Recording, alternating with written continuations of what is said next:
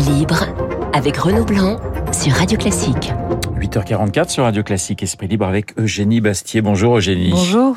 Les suites de la crise diplomatique entre la France euh, et, les États-Unis. Euh, j'ai pas mal de sujets, mais j'aimerais qu'on commence avec euh, ce premier thème. Joe Biden est, paraît-il, impatient de s'entretenir avec Emmanuel Macron. Vous seriez à la place du chef de l'État français. Que diriez-vous à votre homologue américain? Je pense qu'Emmanuel Macron devrait lui dire que les États-Unis n'auront plus notre confiance parce que c'est effectivement ce qui va se passer. Euh, le, cette trahison, il n'y a pas d'autre mot, euh, euh, de, ce, de cette suspension du contrat du siècle à cause des, des États-Unis doit avoir des conséquences et des conséquences dans notre rapport de confiance avec les États-Unis. Et je crois que c'est ça qu'Emmanuel Macron doit dire. Il doit être très clair là-dessus dire que la France euh, ne va désormais compter que sur elle-même et que euh, la relation, euh, qui était une relation entre alliés de confiance, va être difficile à rétablir et qu'il y aura certaines conditions à, faire pour qu'elle soit rétablie. Alors la question c'est est-ce que les États-Unis en ont quelque chose à faire? C'est ce n'est pas ce n'est pas évident. Ouais. Alors il y a l'Europe qui a apporté son soutien à, la France ces dernières heures. J'allais vous dire enfin parce que la crise a, a presque une semaine. L'Europe se réveille tardivement pour vous, trop tardivement, ou elle monte finalement qui allait diviser une fois de plus sur cette euh, sur cette question? Alors effectivement, euh, Ursula von der Leyen a, a dit hier euh, que c'était inacceptable la manière dont la France avait été traitée. Donc cinq jours après les faits, ce qui est très, très tardif, mais on n'a pas toujours pas entendu Angela Merkel s'exprimer.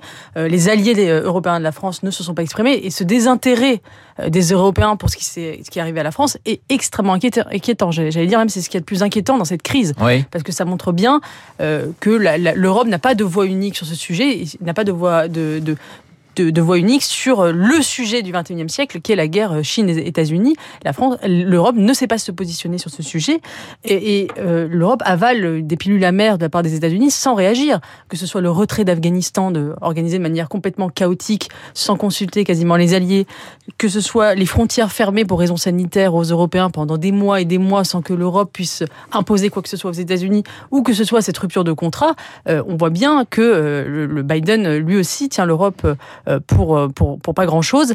Et c'est ce qui me frappe, c'est le contraste entre ce qui se passe aujourd'hui et euh, l'enthousiasme avec lequel avait été accueillie l'élection de Biden par les Européens. Souvenez-vous, on parlait d'Anthony Blinken, le secrétaire d'État, comme d'un francophile, comme d'un Européen qui allait contraster avec euh, bah, Trump. America qui était, first, hein, que ce soit Biden, Trump Exactement. et donc là, on voit bien que les Européens déchantent parce qu'ils avaient été beaucoup trop naïfs, beaucoup trop enthousiastes après la victoire de Biden, et ils s'aperçoivent que finalement il est, il continue Trump, voire même fait pire. Mais Eugénie Bastier, est-ce que cette cette crise peut peut-être booster l'Europe? C'est ce qu'on dit, c'est ce qu'on dit après chaque crise. Ouais, c'est ce que disent les, peut-être les plus optimistes. Mais est-ce que vous pensez qu'il peut y avoir un réveil en quelque sorte des, des À chaque fois que l'Union européenne n'est pas à la hauteur, on dit c'est l'occasion pour l'Union européenne d'être à la hauteur. Euh, je me méfie ce genre d'injonction parce qu'elle ne donne jamais rien. En réalité, euh, l'Union européenne, euh, c'est un cercle carré sur les questions diplomatiques parce que euh, on a des pays qui n'ont pas les mêmes ambitions, pas les mêmes volontés. On a une, une, Europe de l'Est qui est très américanophile parce qu'elle veut se protéger de la Russie, et on a d'autres pays qui se tournent vers la Chine pour faire du commerce. et, et, et on, on, voit bien que la ligne est impossible à trouver parce que, comme le disait rappelé David Abicard dans sa dans sa revue de presse, on a à la fois des Européens qui font du commerce avec la Chine euh, quand ça les arrange, et en même temps, dès que les Américains leur lèvent le petit doigt euh, pour des questions militaires, ils se rangent sous le drapeau euh, américain. et il est pour le moment impossible de trouver une ligne d'indépendance par rapport à cette guerre qui va être structurante du XXIe siècle, l'affrontement entre la Chine et les États-Unis, la nouvelle guerre froide du XXIe siècle, où l'Europe est incapable pour le moment de trouver sa voie. Et je pense que la France devrait trouver sa voie sans, sans espérer grand-chose de l'Union européenne car je ne vois pas comment des pays aux, aux, ambitions si divergentes peuvent, peuvent se réunir sur, sur une telle question. Voilà, Eugénie Bassier qui est pas franchement optimiste pour les mois, voire peut-être les années à venir. Le zapping, je vous propose d'écouter Arnaud Montebourg, l'ancien ministre et candidat à la présidentielle. Il était sur Europe 1 et il revient sur la demande de pardon au Harki. On l'écoute. Il est nécessaire d'ouvrir grand les yeux sur notre histoire, y compris sur nos erreurs, nos fautes. De là à demander pardon, on pourrait demander pardon tous les jours pour des faits qui sont développés il y a 300, 200, 150 années. On ne refera pas l'histoire. En revanche, un pays qui se projette vers le futur, c'est celui qui se tourne vers l'avenir et qui dit il y a eu des manquements, évitons de les reproduire. Regardez l'histoire et son passé les yeux ouverts, c'est construire un avenir meilleur. Alors, on va écouter Éric Ciotti, député des Alpes-Maritimes, candidat à la primaire des Républicains. Il était sur LCI, même sujet. J'aurais aimé hier que dans ce discours, il y ait aussi une excuse de sa part pour cette faute à l'égard de la communauté pied noir, euh, des harkis eux-mêmes qui ont combattu, et qu'il y ait aussi un appel à l'Algérie à reconnaître ses fautes, à reconnaître euh, le massacre des pieds noirs après euh, les accords d'Évian, euh, qu'il y ait euh, cette responsabilité qui soit aussi appelée pour mettre tout sur la table. Alors Eugénie Bastier, le pardon d'Emmanuel Macron à la communauté harki, votre analyse, qu'en pensez-vous? Il a eu raison, le chef de l'État? Il a eu raison de, de, reconnaître effectivement cette faute de la France envers les harkis. D'ailleurs, c'est pas le premier à le faire. Hein. Jacques Chirac l'avait fait. Valéry Giscard d'Estaing, même auparavant. Sarkozy, Hollande l'avait fait. C'est ouais. le mot pardon qui est inédit et la, la loi de réparation qui va effectivement engager euh, des, une question pécuniaire. Moi, je trouve qu'il y a deux, deux angles morts dans ce qu'a dit Emmanuel Macron. C'est d'abord, oui, la, France est responsable, mais qui était au pouvoir euh, au moment euh, du massacre des Harkis?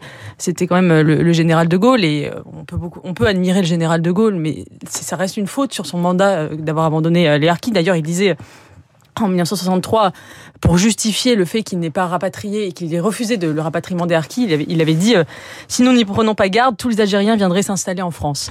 Le résultat, c'est que les, les Harkis ont été massacrés et que de nombreux Algériens se sont installés en France. Donc ça n'a pas été une solution euh, très visionnaire.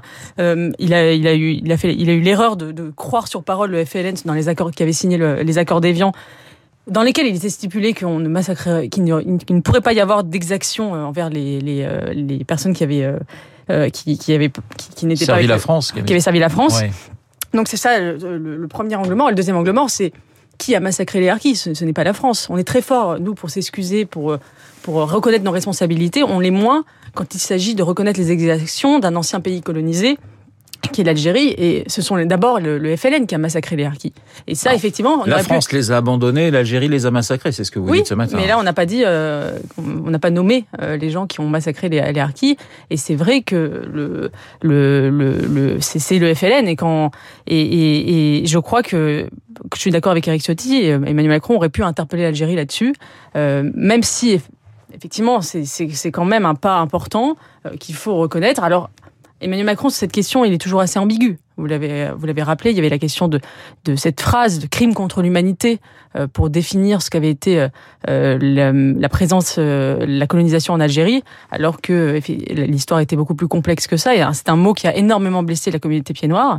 Et aujourd'hui, on peut se demander si cette reconnaissance des harkis, quelques mois avant la présidentielle, n'est pas aussi un enjeu de politique intérieure, à l'heure effectivement où Emmanuel Macron est dans une perpétuelle triangulation, où il essaie de s'approprier un électorat de droite, un électorat de droite, on le sait, dans le sud de la France, où les pieds noirs sont très importants, ça peut être aussi un, un clin d'œil politique et un enjeu de politique intérieure. Vous parliez d'Alger, mais il y, y, a aussi bon les, les, les harkis qu'on a pu accueillir en France. Il faut voir dans quelles conditions on les a accueillis Bien pendant sûr. des années. Il y, a, aussi cette question-là. Le, le, pardon se fait aussi pour les pour les Français d'origine algérienne qui ont été mis dans des camps pendant plusieurs années. Oui, tout à fait, non, mais totalement justifié. Et je pense que il y a une responsabilité du, pouvoir gaulliste euh, à cette époque de ne pas avoir euh, été, à la hauteur du sacrifice de, ces harkis euh, pour, la France. Et il faut toujours rappeler effectivement la manière dont ils ont été traités en France et la manière dont ils ont dû fuir l'Algérie. il faut rappeler qu'en Algérie, harki, c'est c'est un mot insultant qui d'ailleurs est utilisé aujourd'hui dans les cours d'école parfois en France, qui signifie collabo, et et je crois que, évidemment, ce n'est pas à la France de faire la politique mémorielle de l'Algérie, mais elle doit aussi savoir nommer les responsables. Alors, on va, on, on va, on, on, saura sûrement dans quelques heures comment Alger euh, ouais, réagira à cette. Probablement mal. certainement mal, effectivement, le pouvoir, en tout cas, en, en, place. On va changer de, de, sujet. On va passer à la primaire des, des, des écologistes. Le match entre Yannick Jadot et, et Sandrine Rousseau. Euh, radicalité d'un côté, euh, ouverture de l'autre. Est-ce que je résume un peu trop facilement finalement ce, ce combat entre Yannick Jadot et Sandrine Rousseau ou est-ce qu'il vous semble assez juste? C'est comme ça, en tout cas, que médiatiquement ils sont ils sont présentés, et c'est comme ça que Yannick Jadot euh, a assumé aussi. Au début de la campagne, voulait être l'écologie pragmatique, le visage de l'écologie pragmatique. C'est comme ça d'ailleurs qu'il a fait ce score aux européennes en 2019. C'était finalement dans un discours assez réaliste.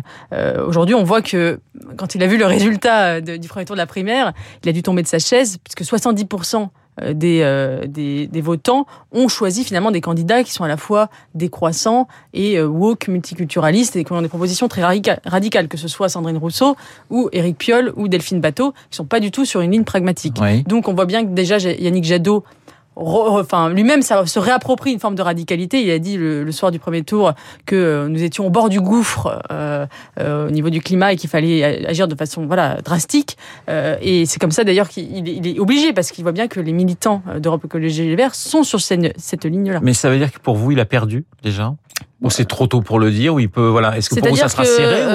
Parce que si je vous, si- parce que sinon on fait le, on, on- on- on additionne euh, euh, bateau, euh, Piolle euh, et Rousseau. Je, et... je veux pas faire de prédiction, mais je pense que ça va être très serré et qu'il peut perdre, en, en effet, parce que la radicalité politique est aujourd'hui euh, hégémonique dans la base militante d'Europe Écologie Les Verts et la base militante écologique. Et c'est, à mon avis, dramatique pour l'écologie, parce que euh, l'écologie pourrait être une grande matrice politique qui rassemble les Français au-delà de l'archipel français et des fractures, un peu comme la République. L'écologie, tout le monde est un peu écologique, comme tout le monde est un peu républicain. Euh, ce sont, c'est un grand défi du 21e siècle, et il est confisqué euh, par euh, des militants extrêmes et sectaires et qui, qui ont des, progr- des, des, des pro- un, un programme complètement fantaisiste. Je vous invite à aller regarder le, le, le programme de Sandrine Rousseau, Vous nous dont le aviez slo- déjà invité la semaine oui, dernière. c'est ça, il y dont le slogan est Oui, les temps changent, point d'exclamation. Donc, c'est une injonction à l'adaptabilité euh, et euh, qui, qui, moi, me, me semble effrayant. Merci, Eugénie Bastier, d'avoir été euh, ce matin dans Esprit Libre, comme tous les mardis, hein, sur l'antenne de Radio Classique.